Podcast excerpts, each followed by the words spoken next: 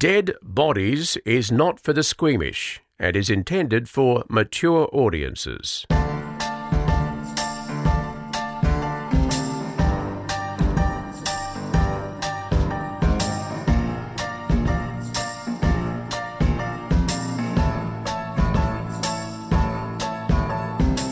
Kirsten, have you finished your Wordle? No, I'm stumped. I'm like, I've used four goes and I've got one letter. I think I'm going to lose play- this one. I've got an unbeatable record and I'm scared. I almost need a hint. Oh, I you see. So if you don't get it in the six guesses, you're, You're done. idiot. Yeah. Yeah, see, my issue is that I start, I never think of the most obvious word. My brain is like, Kefu, is that a word? That's a word. and then it'll turn out to be heights. but I think of all the strange, like, Well, that's and what I I don't know. Uh, can there be a double letter? Like, yes. could it be bless? Yes. Do the it, uh, that's a question.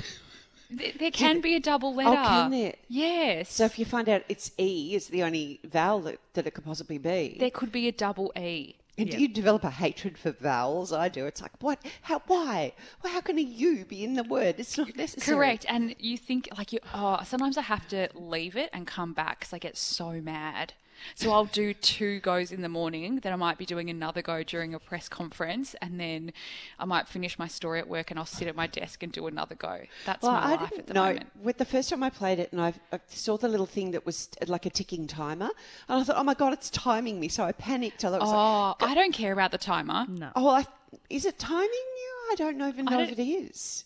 I don't know if it's timing you or it's counting down to the next wordle. That's what it is. Yeah. But I thought it was timing me, and so I automatically became so competitive and like pressure. But then now we've got this thing where Kirsten and I each do it, and it, there's an awkwardness because she's Why? been better than me some days. I've been better than her, and it's It what is do a you say? It, you get a real, you're a real smug fucker when you get it in like two or three goes, and then you, that's when you message other people you're like, "Have you done Wordle today?" Because I've done it. Want to see? I got it in three guesses, and then if you get it in like six, you're not messaging anyone. Yeah, And you, go to ground. um, Yeah, you go to ground on it. Exactly, cursed. There's an app somebody sent me. Somebody who was listening to the show sent it to me. It's called Word Hero. What's that? This app. I don't want to know. It's permanent Wordle. I think there's it Nah. tries to put ads in. You can So- play as many as you like. Do you know what's so? I can do a tweet saying that the government is going to triple our taxes, Right. And it'll get 200 likes. I did a tweet saying before I started Wordle, confession, I do not know what Wordle is. I'm scared to like it. Blah blah blah. Like 2,000 likes. Like people were DMing me. They were like, "Come to the dark side, Chanel. Yeah. Like you're gonna love it. It's gonna be the best thing for your life." Other people were DMing me going, "Don't do it. It's gonna ruin your whole day." well, like it was so polarizing. Very. But Hmm. um, yeah, no, I'm now I'm in it. I'm in it up to my neck. Any other banter? Um, not off the top. I pulled my tampon out the other day, just string. Oh shit! Did you have you watched? How's that the for a episode horror story? of- have you been watching and just like that?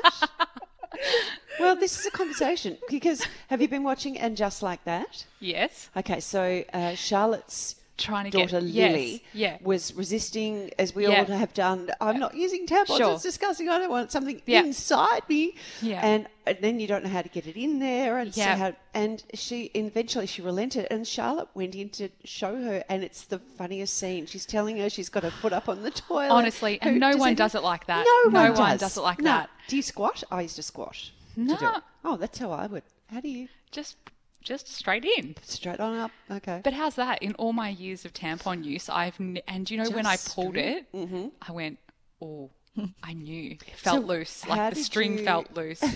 I just sat there for a moment, to be honest. I just took a moment, Oh. and I was like, oh, for fuck's sake, this would happen to you, Chanel. I was home alone.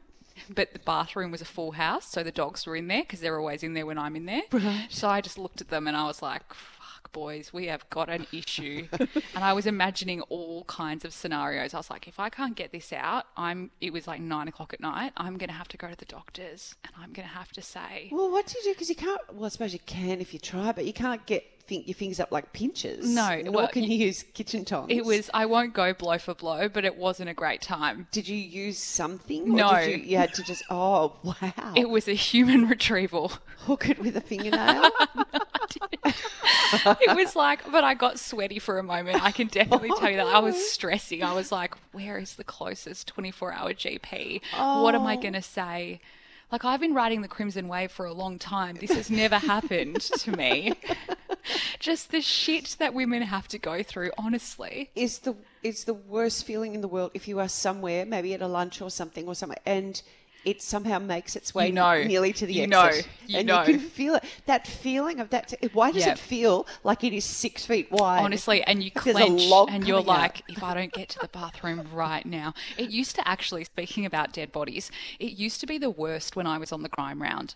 So I'd be on the road from 6 a.m. You'd, someone's been murdered. You, you go out to the crime scene and you're still there sometimes at 5, 6 o'clock at night because you're live crossing. Yeah. And so there would be times where I would. It would be that time of the month. I'm cautious of our male, you know, listeners who are Oh, probably freaking out. They're getting Um, education. what they're getting That's right now. true. And where do you go? So you'd have to knock on. You, I think I've said this before. You'd pick the nicest house and you knock on the door and say, "I'm so sorry. I'm Chanel from such and such. Do you mind if I use your bathroom?" But there would definitely we'd be in the bush sometimes. Well, would they say to you, look, we're on a septic system. Don't flush it, please. I've definitely been in a natural disaster zone, Yes. and I've had to say to the cameraman, "You need to get out of the car." Oh, okay. And well, what else can you do? Nothing. Nothing. Wow. Yeah, I'm like, get out of the car and just stand at the back for a second. See, people would see you on the telly all gorgeous and your hair's perfect, and they would think, oh, well, yeah, look at her They immaculate don't clothing, and know. they don't know what you actually go They through. They don't know. Yeah, it's a real time. Go for it. No, you want me to go first? Yeah, Okay. why not? I've do you- just seen you've got a cute picture on your laptop. I'm going to take a picture of it to go. Oh, a cameraman made that the, for uh, me. The Facebook page. Yeah. Do you know when you get your period? Well, Um, I'm going to just have to fess up to something here. What? It's both wonderful but not. I know what you're going to say. I haven't had one for ages, Oh, so it must be menopause, which is fine. And I've had no other symptoms, anything else to say. No hot flushes. No. Well, oh, you've had yes, that. yes. That's the only one. And let me tell you, in a in a Melbourne summer where the temperature's up in the Oof. high 30s, and then suddenly it's like someone's gone, I'm going to put the heater on for you. Oh. Just, and you're there, and you're, oh, and if I'm at work, I'm like, oh, sweating, sweating. But it only goes for a short time and then Okay. it disappears again. Well, when, as long-term listeners would know, um, my mum's Sri Lankan. So in Sri Lanka, when you get your period, I don't know how this conversation. Well, I turned the conversation this way, so I do know, but we're Full sticking with it. responsibility on you. Um, there's a there's a celebration. There's a Oh. yes, and it was. I know we may have Sri Lankan listeners, and it is a tradition, and it may be lovely for you, but it was mortifying for me. So basically, it's called growing up. When you grow up, Yeah. So you get your first period, and everyone comes over to the house, Oh, oh, oh no, no, no. and so you're not allowed to see any men, and you're meant to be locked in your room for seven days. We didn't do that part. Yeah, we didn't do that part. And then you have to like get your horoscope done. You have to wear a certain color, and then Not like white. I had to wear white. No. White was my color, right? What the fuck? No, Anyway, I oh, always honestly, you get white, you get an unexpected period. now when I look back on it, it was mortifying. And so then like my grandma had to come over and she you have mm-hmm. like your first shower and then she gets this terracotta pot full of herbs and like smashes it on the ground of the shower. This sounds wild, doesn't it? and yep. Yep. And then all your family comes over and then you come out of the room and you're meant to be like a woman. I was 10, by the way. wow, that's young. I know. I was twelve. I was 10. And so the first person you're meant to see is your dad. And then he gives you jewelry. This is the good part. Oh, People no, give Dad, you jewelry. No, Dad, no. Yeah, people no, give Dad, you jewelry. Away. You don't know. want your dad to even know your happening. whole family's there, like your aunties, uncles. There's cake, and it's a real thing. And everyone's like, "Yay, you got your period!" And I was mortified, and I had to take the day off school for it. And then the next day, everyone was like, "Where were you yesterday?" I was like, "I just felt sick." I didn't want anyone to know that I'd had a period party at my house. I was so embarrassed. Celebrate the uterus. Yeah, there's a proper name for it. I can't remember the name, but that's what happens. I've never heard that. That's mm. actually fascinating. It's actually mm. quite lovely in a way, isn't it? Kirsten, Yeah. you didn't have that, did you? No, I certainly didn't. But I want to know: was there a greeting on the cake, like when you had? You know, No, there wasn't. But I remember being like, I don't want any cake. Like, I don't want any. I feel sick. Mm. I'm bleeding. I'm not okay. Now Wearing all white. you fuckers are here. I'm wearing white. I used to just want Risky. Milo all the time and chocolate. And apparently there is something in that. There's phosphorus mm. in Milo and in chocolate. And you, you, when you've got your period, you need phosphorus. It's a Could be surefire making way that to up. get rid of men. Like there are Yes. times at work. There's one particular producer at work who I love, and he's bombarded by women every day in that newsroom. And one day he came up to me. He was like, "So we're just thinking for your live crossbar," and I was like, "Hey." I need to go change my tampon. Oh. And he was like, Holy shit, you just go do what you need to do. You go. And I was like, mm-hmm. Yeah, I'm not having this conversation standing here feeling like Big Bertha's making her exit. I it's can't. It's good when it's boys who have sisters because they understand better, mm. and it's not hidden and Yeah. everything's open and spoken about. And yeah, I would think it'd be difficult for boys who only have brothers when they ha- eventually have a girlfriend. It's all Have going to come as a shock to them. Yeah, Mm, the crime scene. yeah.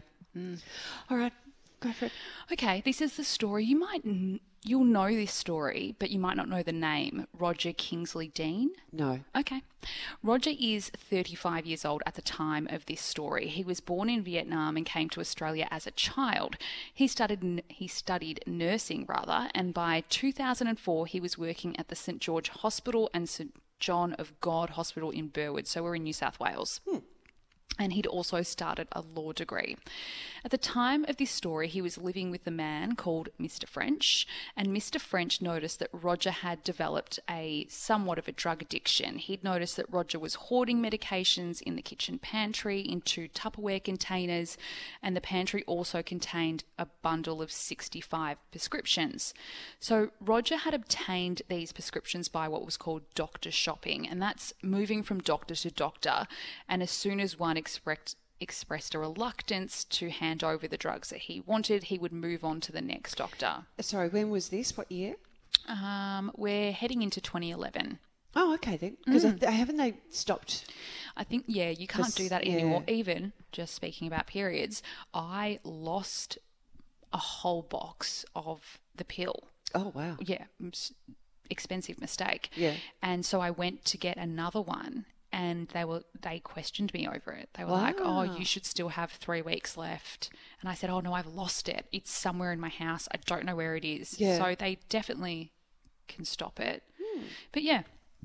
Um, but I think with doctor shopping, it's different, right? Because you can have as many prescriptions as you want. You just keep floating around from doctor to doctor, not Yeah. necessarily using But fake if you're scripts. uh, picking up drugs at different chemist shops, Yes, it would all be coming up, right? Yes, I would think so. true. Yeah. So Roger, uh, at the beginning of 2011, was taking about 15 tablets per day, including sleeping tablets in the morning. Uh, if he was working a night shift that night, because he Oh, was working in aged care. Mr. French described Roger's behaviour as odd in the second half of 2011. There were occasions when Roger would telephone uh, Mr. French unaware that he'd already called him moments before. Roger also visited Mr. French at his shop and occasionally returned a short time later, unaware that he'd already been there that day. Um, Roger purchased a number of items for which he had no need, for example, crutches. The latter at purchase, in particular, was um, a time where he'd bought the crutches, but they were actually a children's set of crutches, so he had no need for them, but he just decided he wanted them. Um, in December 2010, Roger purchased a quantity of jewellery from a street salesperson and later admitted he had no recollection of making that purchase. So he's all over the shop. He's on prescription drugs, he's making weird purchases, calling people, and not remembering. Mr. French also said he witnessed Roger sleepwalking. And at some stage, uh, Roger attempted to fit a latch to his bedroom door so that Mr. French couldn't try and lock him in at night. Um, there were also telephone conversations with Roger where he would report being at a shopping centre and he had no idea how he got there. crazy. In 2011, Roger began working at Quakers Hill Nursing Home. He worked night shifts on Wednesday and Thursday nights. The nursing home is um, high needs, so it caters to about 100 uh, different patients, and some of them were mobile, some of them were not. It had 35 separate rooms, each containing a number of beds. At the time, Roger was also studying law uh, at Macquarie University, and he was close to completing that degree at the time. So he's got a lot going on. That's interesting. So if he's yeah, like he's obviously not functioning properly, and yet he's able to study law. Yeah, so he's studied nursing, he's worked in hospitals, he's also studying law, he's taking all these drugs to stay up, and there's a lot going on. It's quite chaotic. So Roger was in charge of the night shift as the registered nurse on the nights of the 16th to the 17th of November and then from the 17th to the 18th of November 2011. On the 16th of November 2011, Roger started his shift at 10:30 p.m.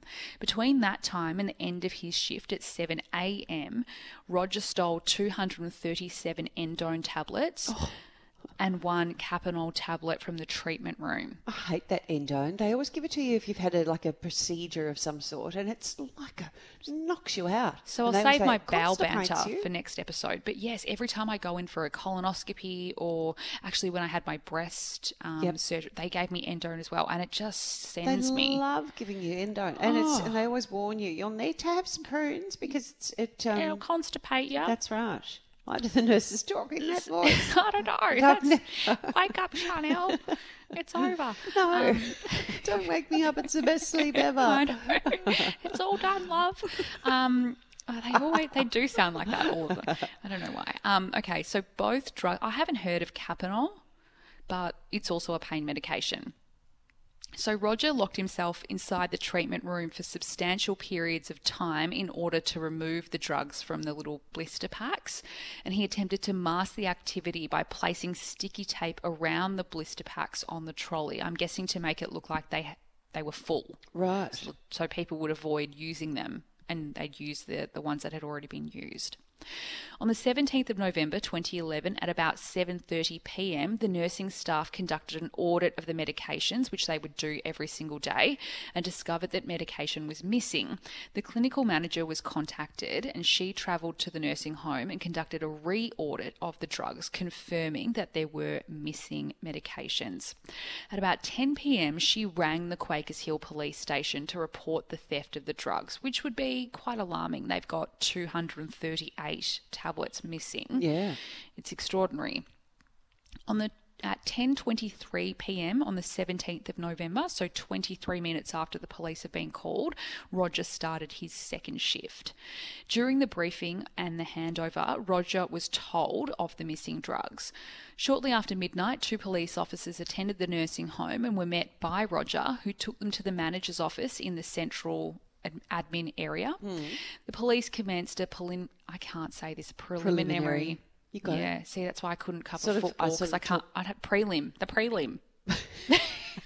that's why all those sport reporters say prelim because no one can say preliminary. You did it. There you I are. know, but I, I can't say that on the news. Preliminary um, investigation into the theft of the drugs, but left after just 17 minutes to attend an urgent accident. While waiting for their return, the manager viewed the CCTV footage from the previous night shift and noted that Roger had entered the treatment room on a number of occasions. At about 4:35 a.m., Something's going to happen because there's no dead body yet. There's gotta be a Mm, Roger requested two assistant nurses in the B wing near the treatment room to leave the floor. They declined on the basis that they had already had a break. Roger then approached two other assistant nurses in A wing and insisted that they take a break. They did so, leaving Roger alone on that ward.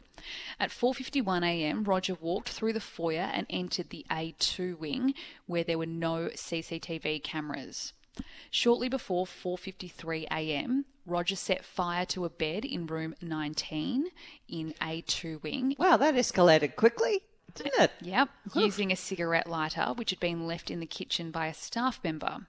At 4:53 a.m., the fire sensors detected the fire in room 19 and activated the alarm. The alarm caused a siren to activate within the nursing home and an automatic message was sent to the fire brigade. All the fire doors throughout the nursing home closed and activated the fire alarm panel in the foyer. As the fire door closed, Roger walked from A2 wing towards A1 wing. Between 4:53 and 5:02, Roger lit a second fire on the sheet of an unoccupied bed in Wow, room he's just 3 going for it now, isn't in he? A1 With his wing lighter. using same cigarette lighter, knowing that the fire alarm had been triggered by the first fire. Two occupants of this room were immobile and incapable of moving their beds without assistance. Roger then disposed of the cigarette lighter in a sanitary bin in the A1 wing bathroom. We're back with the tampons. We're full circle. I didn't think we'd make that, but Sanitary bin. here we are. So he's lit a room, he's lit a fire in Yeah. a room with two patients who are incapable of moving by themselves. It's horrible. At 4:59 a.m., the first fire brigade officers arrived at the nursing home. The officers were directed by staff to the first fire in room 19 in A2 wing. They extinguished that fire. They were not aware of the second fire in A1 wing until shortly after 5 a.m. At this point, Roger is helping to evacuate patients. He's there, he's ushering people out, he's very much a part of the evacuation process, and at no stage did he tell anyone that he'd lit a second fire. At 5:04 a.m., fire brigade officers entered A1 wing but were unable to determine the seat of the fire because of the intensity of the heat and the degree of black smoke. So you've got to remember there's beds, there's sheets, mm. all that kind of stuff that would really create a chemical fire. I can't think why he. Why he does he? Is, is he going to tell us why he did it? I, I can't work out why he did, why he did it. So at this at this point where the black smoke is kind of billowing from that wing, Yeah. fire brigade officers said they could hear residents calling for help. At 5:08 a.m., Roger was outside the front entrance being directed by firemen to move away from the entrance area. Over the next 10 minutes, he remained outside moving residents away from the entrance to the building. 5:15 a.m. fire brigade officers discovered the second fire in room 3 of A1 wing. It was already partially breaching the roof of the nursing home and it had been burning for at least 13 minutes. Oh, oh. Between 5:20 and 6:10 a.m., Roger made 3 efforts to enter the nursing home through the front doors. On each occasion, he was told to go away by fire brigade officers or police officers. On the last occasion, Roger said to the fire brigade officers, "I need to go inside to get the drug books. I need to get in there." Roger showed a fire brigade officer the two lanyards that operated the locks to the treatment room and the cabinet, and Roger was given permission to enter the building and retrieve the drug books. No, don't let him in. He's the one that did it all. Roger accompanied two firefighters into the building and went with them to the treatment room. He gave the keys to one of the officers, explained the location of the cabinet, and described the two books. He said, We need them, we need them, we need to get these out. Roger remained in the corridor away from the treatment room and outside the scope of the CCTV cameras. When the firefighters were unable to open the door, they invited Roger to assist. Roger appeared reluctant because he's going to have to walk into the CCTV area Yeah. and complained that he was asthmatic. He ultimately approached and unlocked the door to the treatment room, entered the drug room, and unlocked the drug cabinet. He removed two register books, put them into a yellow shoulder bag, and left the building. He said, I need to go home. I need to go home. I need to get my Ventolin. I live close by. I really need to get my Ventolin. Roger was leaving the nursing home as reporters turned up to the scene. A reporter ran in front of Roger and began filming him. He asked what was happening. Other cameramen and reporters came over, and Roger gave a brief interview. He couldn't help himself. Right? Mm. Yeah. In part, Roger said, Hi, I'm Roger. I am one of the nurses. Ah. There was just a fire, and I just quickly just did what I could to get everyone out. And the smoke is just so overwhelming, but we got a lot of people out, so that's the main thing. Fucking narcissist. In couldn't this interview, himself. Roger is coherent, alert, and mm. responsive. Mm-hmm. Roger then travelled on foot to his home in Walker Street, Quakers Hill. He tore up the two registers, placed the remains in a grey plastic shopping bag, and then was driven by his flatmate, Mr. French, to the vicinity of Douglas Road, Quakers Hill. Roger formerly worked at a cheesecake shop in Douglas Road, operated by Mr. French, so he knew where to dispose where there were bins. I can't take Mr. French seriously because he it, there was a show when I was a little girl called My Three Sons, and Mr. Oh. French was the butler. Okay. I'm just having a, It does give there. image, Mr. French, doesn't it? And Yeah. I did try to search for his first name, but I think it must be redacted because I couldn't find it anywhere. Uh, Francois. Francois. So Roger throws the remains of the drug registers in a dumpster and he goes back to the nursing home. Rubbish bin. Do we call them dumpsters in Australia? Yeah, I think if it's a big bin, it's yeah, a like dumpster. a skip bin. Yeah, big like a skip. With a lid on it. Yeah, I know. what you Yeah. mean. Yeah. Yeah. So by the time he returns to the nursing home, 11 Can I do a side note Yeah. on rubbish since we're in the bin area? Sure. Because something just occurred to me the other day. Okay. So remember we've talked about how in the hard rubbish there's always a, a mattress? Always. Always. Always is. Um, if you're putting one out, I think you need to put it out standing up or A on hundred its side. Fuckers lay them down on the nature strip. Someone put a bed out the other day, and Yeah. it was like as a bed, It looks like a bed. and on the nature strip, a single It's bed. It's weird. and it's so strange. Yeah. it's like oh, you can- Furniture out of context. Yep, because I could immediately picture the people from the house laying Yeah. on that bed. Yeah, it was wrong. Please stand them up. Sorry. That's like me, actually. No one knows who I am out of context. I don't want people to know who I am. no one but knows if who I'm I am. standing in front of a camera on the street, people walk past and go, "Hello, Chanel Vella," and I go, oh, the full name. Yeah, they always go the full well. name, like you're in primary school. Hello, Chanel Vella, and I go, "Hello."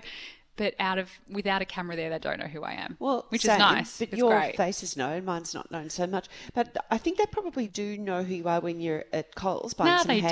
don't. Yes, they, they, don't. do. They, They do. don't. But they don't I hope they you. don't. I hope they don't They because I'm doing all sorts of weird shit in there. In Coles? Oh yeah. What are you doing? in Looking at random things, Oh. calling up Nicholas, being like, "Do you want this? This is on." I'm bulk, I'm a bulk buyer, so I'm there like Yes. with, with twelve cartons of milk. Like Do I'm. you hit the half price thing at the end of the aisle? yeah. I stand there for a very long time I thinking, what do I need? I'm buying everything. two while they're half price. I am the smuggest bitch in the world when Nico goes, I'm out of deodorant, and I fucking skip along to the cupboard and go, eh, I got one. I've got a I've got everything up. in stock. In the laundry. I Yeah. have. I've got, yes. I love it. It's so good, isn't It's it? satisfying. Yep. Anyway, back to it. But also, I'm trying not to move my head so this No. microphone doesn't cut out. we've got a faulty micro- mic- microphone. I think people may have noticed by now, but there's Yeah. nothing we can do about it. Nothing. We're doing It's our very best Or no the pod. COVID circumstances we're Yeah. having to work in at the moment. This is the only choice we have. Yep. Okay. So Roger's gone back to the nursing home. By the way, also put things on the shopping list when they are running out. If it's something that I don't eat, you all know I don't eat Vegemite. I'm not going to know. You don't eat if the Vegemite? No, I hate it. I'm not going to know if the Vegemite is getting low. Don't then come crying to me when, oh, there's no Vegemite. Well, why wasn't it on the list? If it wasn't on the list, too bad. Go without. To be honest, you don't need to buy Vegemite that often. If you buy the Mm. big one, it will last you a year. Doesn't it go off? No, I think you'll outlive it. Yeah, It's It doesn't go off. I've stopped going to Costco because I was just worried that we were a forcing ourselves to have more stuff so that we could buy more stuff. Costco is a trap Yep. yeah, because all of a sudden you're, it's like Wordle. Let's go full circle. Yep. You're thinking of shit you've never thought of before. Yep. And you just you're like, like, Yes. is that a thing? That's a I thing. need a bulk pack of frozen correct. Profiteroles. You're like, I eat steak. We Just eat in steak case. every week, and then all of a sudden you're coming home with 30 pieces of steak Mm. And- and, nowhere to put them. what? A, but mind you, their meat is good. Their, uh, I I would go back for that. But Okay. yeah, I'm clinging on to my um. I only- Glad wrap. So Roger goes back to the nursing home. By the time he arrives, 11 residents have died.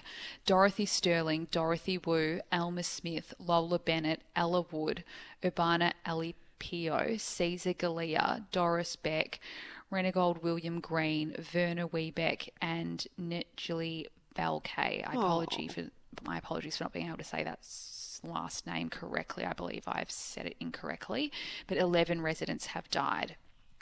At about noon, Roger was taken by ambulance to Mount Druitt Hospital. His condition was noted as presented with sooty residue on his face and clothes, pale skin, and generally distressed. At about 2 p.m., uh, oh no, I'm Yes, at about 2 pm, Roger was taken from Mount Druitt Hospital to Mount Druitt Police Station where he made a written statement. In that statement, he described his movements throughout the evening but made no admissions. At 7:15 p.m., he was told by police that he was regarded as a suspect. Shortly after 7:50 p.m., Roger was arrested and cautioned. At 9:50 p.m., Roger entered a into a rec- re- at 9:50 p.m., Roger entered into a record of Kirsten, interview. Don't edit that. In no, why? because people I'm trying to be professional. hear what happens. People here know who the real me is. Um, uh, entered into a record of interview in which he admitted to lighting the fires. The interview extends over two hours. He admitted it because he wanted to- have the cre- credit to be the You centre of attention. Narcissist. He's a fucking narcissist. Yeah. Yeah. The interview extends over two hours and consists of about 350 questions. Roger provided lucid, rational responses to all of the questions, including informing the police that he had just taken an antidepressant, an antacid, and a blood pressure tablet before the interview. Did he have to report the antacid? I mean, that's like the you know, antacid. it's oh, what my dog takes. And I use It's the, not really. the brightening toothpaste on Right. the plaque. The offender provided a detailed account of his movements throughout the night and the order of events. He was provided with a map of the nursing home and indicated the rooms on the map where he lit the fires. His explanation for lighting of the fires was that he had been he had had quite severe nightmares, had been suffering from depression for 2 years and he had attempted suicide by taking a lot of medication all at once. He had turned to the church and he believed that Satan had urged him to f- light Oh, the shut up. I know. Uh, we do have audio, which we'll play here. me deciding to do that was I mean you won't believe it but it was like Satan saying to me that it's the right thing to do. I love the residents very much and I have a really good rapport with them. So I feel extremely bad and I just feel evil that I'm just corrupted with evil thoughts. It started just as a small flame and I thought that, that that's okay. Like that's containable. I didn't expect it to be so big. On 11 counts of murder for every one for every single resident, he was sentenced to life imprisonment commencing from the 18th of November 2011. Wow. I know. Wow. I'd never heard that. You, I thought you would have heard about it for No. sure. I actually thought, how have we not done this? It sounded vaguely familiar with the bit where he was out with the with the police outside the nursing home. Yeah, there's vision of him. Yeah. If you Google his name, uh, Roger Kingsley Dean and Quakers Hill, it will all come up. Mm. It's quite extraordinary. What a horrible person. Again, Hmm. like if you just had that excuse of, oh, I was suicidal. Right. Well, why, well, why then go and kill someone else? I don't like when people use mental health as a reason for Yeah, their crimes. I that's think that takes away and stigmatizes people who actually do have mental health. Yeah. Uh, Yes, it's using it as an excuse, and I'm not suggesting that anybody who is suicidal. I don't. I'm not saying go and kill yourself. I'm not saying that, but I'm No. saying don't go and kill someone else. Like Yeah. get the help you need, or don't Yeah. use it as an excuse, as you just pointed out. Wowee. All right.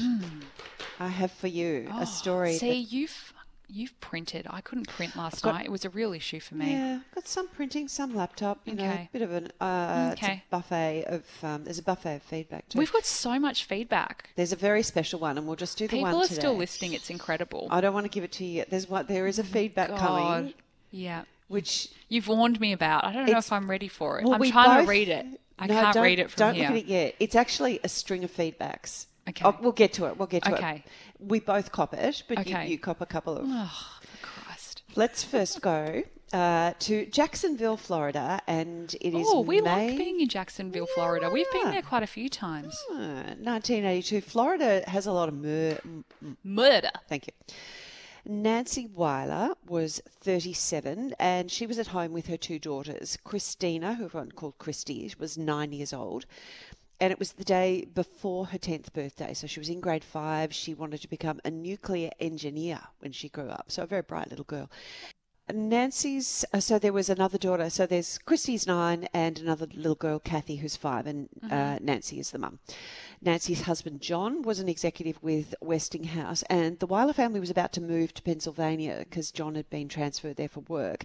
He was already there, and he was waiting for them to come and join him. So Nancy was very well liked in the community. She was secretary of the parents and teachers, the PDA, PTA. Oh, the PDA. Yeah, at a kids' school. Uh, now, a man named Allen Lee Davis, whose parents lived next door to the Weilers, he broke into Nancy's home carrying a gun that Oh. his father had left in their kitchen. I know. He was 37 and he was on parole for armed robbery. In fact, he was just a rotten person. He Why is he going in there? Well, because he's got evil intentions, because he's a rotten person. Okay. He had once uh, in the past he'd robbed an oil company employee at gunpoint. He had destroyed some machinery at work in a fit of anger, and he had deliberately driven another motorist off the road. So Nancy told him to get out, and he lashed out at her and. He hit her as she called out. Um, she was calling out to the girls to run. And the other thing to note is that Nancy at the time was three months pregnant with her third child. So Davis, uh, Allen Lee Davis, bashed her so badly that she was barely recognisable when the police found her body. The skin on her face and head was broken and bruised. She'd been hit 25 times. And police said that any one of those blows would have been enough to kill her. So Davis had bashed Nancy with his gun even after she must have lost, lost consciousness. He hit her with such force that the trigger guard on the gun broke. Oh my lord. Uh, and the wooden grips and the metal frame of the handle. So when he was done with her, he tied nine year old Christie's hands behind her back, and as she lay on the bed, he fired a bullet into her chest. He then made oh, her you uh, you have to be a real piece. To a child. That's I know. I'm not saying it makes it any different if you do it to an adult, but to a child, it's oh just my days. and, Yeah. and tied up. It's so he then made her. So she's bound. She's wounded. She ma- he made her kneel in front of him, and he shot her in the head at point blank range. oh, he, after he'd already shot her in the chest, she Yep. was still alive. Yep. Mm. So the five-year-old is still in the house, little Kathy, and she tried to run away. Davis shot her in the back, mm. And then beat her after she was dead and crushed her skull. And this has come from nowhere. He's just decided to He's do this. just a shit human. right. Okay. So he then, after he'd killed all three of them, he stole a camera and some jewellery. Well, let's say four because Nancy was pregnant, wasn't she? Yeah. Uh, investigators spoke to the Weilers' neighbours and they suspected Davis right from the start because he had been at that time visiting his parents who lived next door. And while detectives were there, he was there, they interviewed him and he said that he'd been living at the, uh, hang on, no, he admitted having been at the Weiler home the night before the murders. He's obviously, obviously trying to explain why his Why DNA might be in the right, house. okay.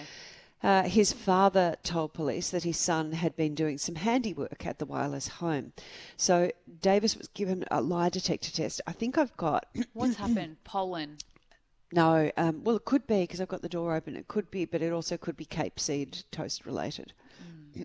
Sesame Love seed, Cape, poppy yeah. seed, not sure. Yep. Um, he was given a lie detector test, but he failed that.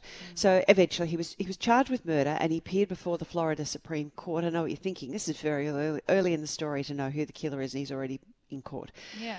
Something else must be coming. Yes, it is. Um, the court heard that he had entered their home armed with a pistol and rope, which he used to bind the little girl, and that was enough to support the court's finding of cold, calculated, and premeditated behaviour. He was found guilty and he was sentenced to die in the electric chair on July the 8th, 1999. Okay.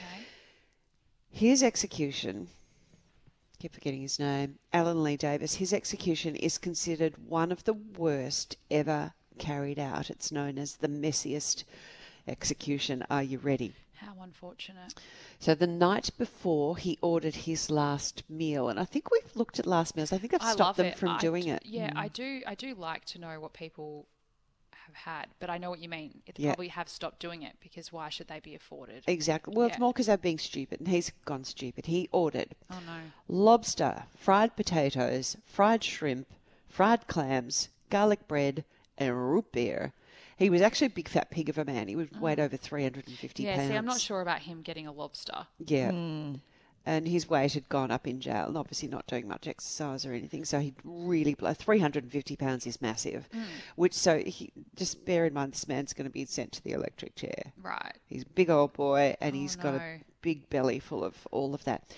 He was Oh, no. brought to the chamber in a wheelchair just after 7 a.m. And I don't know if that's procedure or whether he wasn't able to walk for some reason. Okay. They had Oh no, sha- I don't think they let them walk. I think that's a thing. Hmm.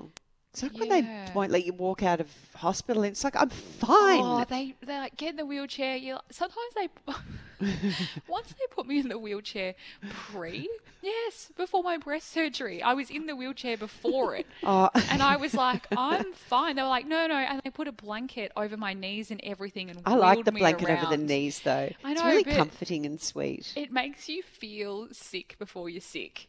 Yeah, but it, well, it, I think it could be part of that. Them going, look, let us do, let you us take start charge here. regressing into your into your frail state. You're like, yeah, I am about to have a really serious. Yeah, I'm not okay. Yes. But I love it. I embrace all that. And Do those you? nurses, that's when I deeply fall in love with all the nurses. I know. And then they come and put the foot pedals down so you can put your little feet up. Yes. And they put your little sockies on so that you Sweet. don't get DVT while you're floating around the hospital. I think it's more that they they don't want you to fall when you're under their care because then it's a black mark against it must be an O. Yeah. It's totally an OHS thing. Uh, so he was brought into the chamber in a wheelchair just after seven in the morning. They'd shaved his head, which they do in the electric chair because going to put that big old cap on you. His right, his head and his right lower leg were covered with a gel, which is conductive. like Oh. Yeah, a, got you. Uh, so he was hoisted into the electric chair and secured with leather straps around his. So they that they strap down the legs, the arms. There's one around the waist. Yeah. There's one around the chest, and there's one around the head, holding it back, Back. against the chair. Yeah, okay. Uh, he was asked if he had a last statement, but he just shook his head as much as he could with it strap around it. What it. are you saying in your last statement? I guess it Well, a lot depends of what you people did. do. It depends what you did. a lot of people say sorry or I beg forgiveness or you know go to fucking hell or carpe Mm. Yeah. diem or I don't know what what no that's the wrong expression but anyway Yeah. um, so then once they'd given him the opportunity to say something they then put a strap across his mouth Ah. Uh, and his head was covered with it must be pollen coloured with covered with a skull cap and hood Yeah. and he made a couple of roaring sounds i don't know why At just that point, yeah, I don't know if it was fear or whether he was trying ready. to say something because they covered his the strap was Ah. across his mouth. I don't know whether they used to put a sponge in the mouth or something in the mouth so that they wouldn't bite their own tongue off. Oh, Not that God. that's going to matter at this stage, but anyway, it could be that he was trying to speak. But he made a couple of roaring sounds. Uh, the lever was pulled at 7:10 a.m. Davis's back straightened, his hands clenched, and his chest. Is this revolting? I suppose that's what people come to this podcast for, isn't it? it's called dead bodies. Yep. His chest um, seemed to expand, and This is the lever they put down to start the electricity flowing, right? Yes. Yep. Yep. Uh, his body, hands clenched, chest seemed to expand, and then his body came to rest. And then some blood started to appear on the front of his shirt. So are they thinking he's dead at this point? So they believe. They think Right. it's done. Job done. Chest expanded. He's now come to rest. He's not moving. Yep. But then at that point, some blood started to appear on the front of his shirt. Now, there's various accounts of because obviously they witnessed these things. Yeah. Some people said that the blood had leaked from his nose during Right. the execution and had dripped onto his shirt. So it started off as a red dot and then it grew and grew and then it was a, a splotch about eight inches wide. Okay. So big as a saucer or a dinner plate or I'm something. getting nervous. Yep. Um, and then he started to breathe again. His Oh, chest, he, I know. It's like you thought I was What do dead. you do in no, that- got more. Ye- in. yeah. What are you doing at that point? Uh, I think they're all just watching in horror at this point. So his chest heaved apparently about 10 times, and everyone realised he was still alive. But Because you could be thinking it's just like a bit of what a, the death rattle situation. You're so annoyed that a fly a just fly came just in. came in. I'm just going to close the door now. Sorry, Kirsten. The door is a real issue. That that fly is the size of a Well fed.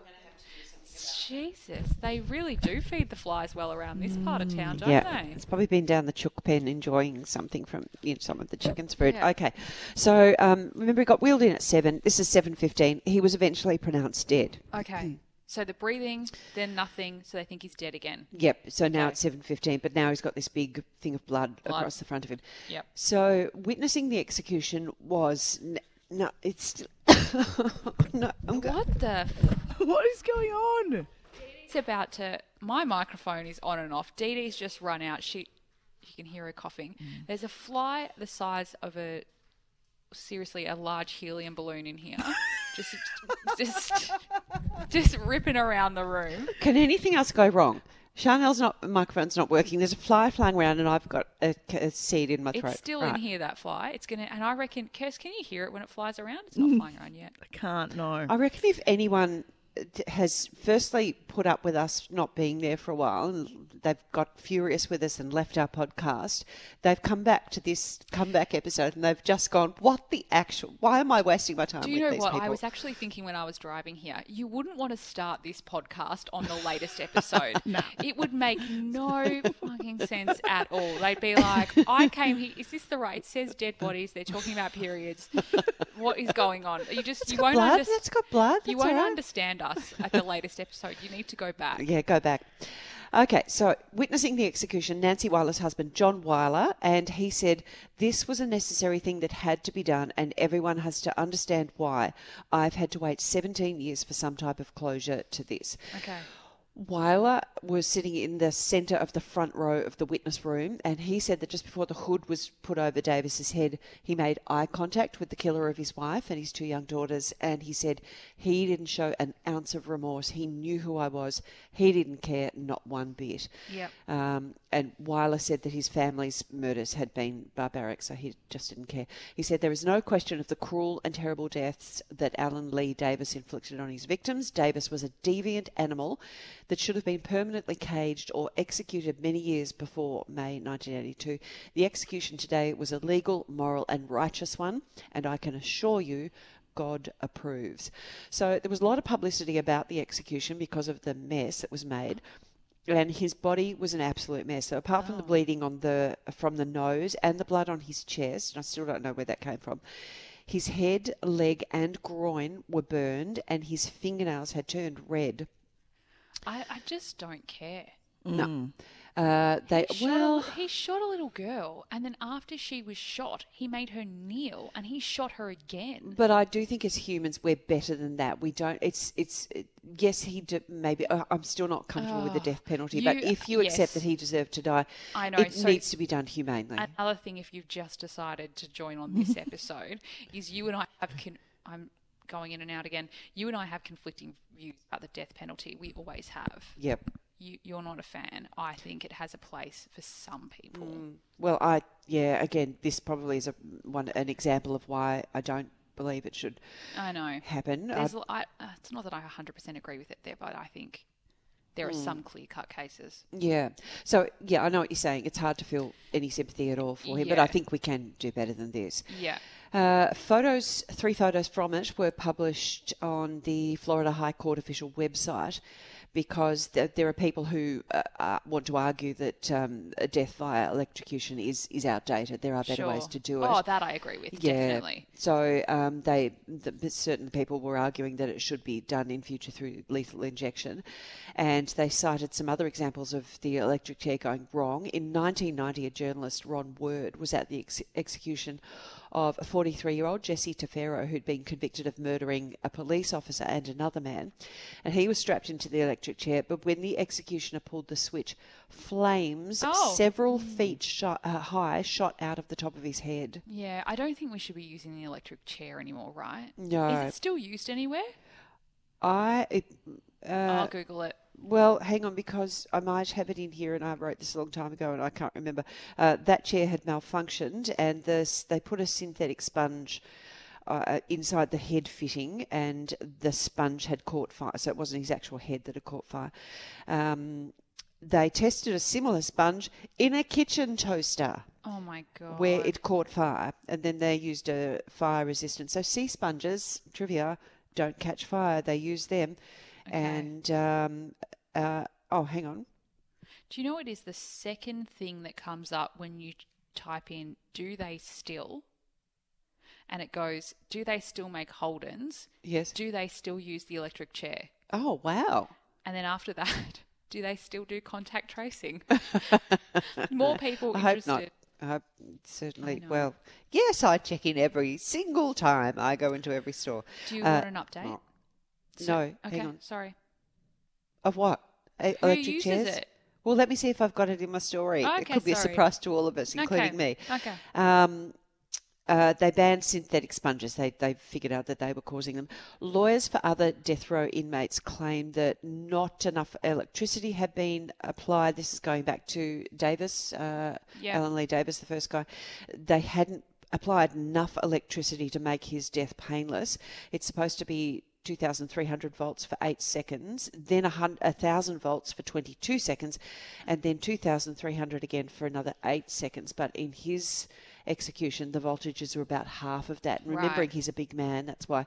Um, so his execution was the first in Florida's new electric chair, which had replaced the rickety old oak chair that had been there since 1924. But because of what happened to Allen Lee Davis, he is the last person executed by electric chair in Florida. Yes. All executions since then in Florida have been carried out by lethal injection, although inmates can still choose to be executed by electric chair. Uh, only one, um, as of 2021, only one since that time has asked to die by electrocution. And there we have it. So, as of 2021, the only places in the world that use the uh, electric chair as an option Alabama, South Carolina, Kentucky, and Tennessee. It still has Florida there because it has it as an option. As you mentioned, uh, the last time the electric chair was used was August 15, 2019. Uh, it was used on Stephen Michael West in Tennessee. Don't know what he did.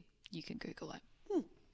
Uh, now, as promised, there is some sensational feedback because we have limited time to do our recordings. Trust me, we are making an, um, most unusual big efforts to try and bring you the podcast. We might hold it over for the next episode, but we can start the episode. We're going to start it with, with it it next I'm time. nervous. So that's your bloomin' lot for today. Uh, and we'll be back in a couple of weeks. And Dead Bodies, we're back. If you want to send us any feedback, you can send it. Uh, actually, the Facebook page is best at the moment. There's lots of explanations as to why, but Dead Bodies podcast, uh, check it out on uh, on Facebook. Dead Bodies is created by DD Dunleavy and Chanel Vella and produced by Kirsten Lim Howe. Contact us at deadbodiespodcast at gmail.com.